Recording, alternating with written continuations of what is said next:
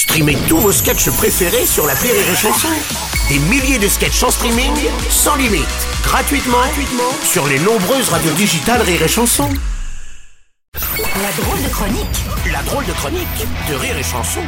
La drôle de chronique avec Laurent Barra ce matin. Mon cher Laurent, cette semaine, un retraité de 77 ans a été condamné à un stage de citoyenneté après avoir accroché devant chez lui une banderole marquée Macron, on t'emmerde. Une décision qui a choqué l'opinion publique apparemment. Eh ben, je ne vois pas pourquoi, Bruno. Il n'y a pas d'âge pour apprendre les bonnes manières. Le petit Claude, né en 1946, va donc se retrouver au milieu des Kevin Églantine, Nordine ou autres Lucas afin de comprendre que non, on ne tire pas la langue à sa prof de SVT et non, on ne harcèle pas moralement sur TikTok son copain de classe parce qu'il se sent plus ciel que il. Alors, je sais ce que tu vas me dire, hein, à la différence de ses petits camarades. Claude a la prostate qui siffle, un bridge qui menace de foutre le camp, un sonotone Audica et trois petits-enfants.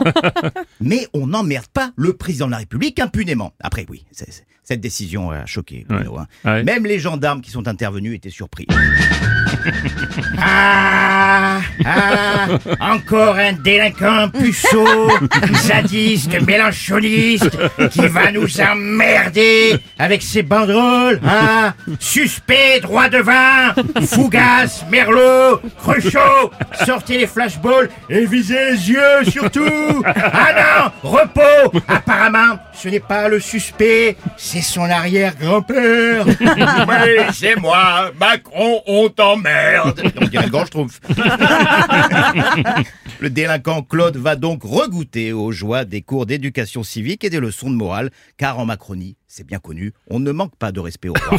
Tiens, d'ailleurs, justement, parlant droit, tu as suivi le couronnement de Charles ce week-end, j'imagine. oui. Comment y échapper, Bah Bruno, oui. hein, Ce week-end, la France entière était en Berne, en Stéphane Bern. hein. On, se, on se serait cru chez le coiffeur. Oh non Oh non Oh non Meghan Merkel n'a pas été invitée, non. Le prince de Suède porte un joli queue de pion. Euh, ouais, très belle cérémonie. Tout le monde était là, à part Meghan, hein, Harry, William et Kate, le prince pédophile Andrew, Lio- Lionel Richie et son lifting. Oui, hein. Encore un de plus et il aura l'anus sur la troisième cervicale. Lionel.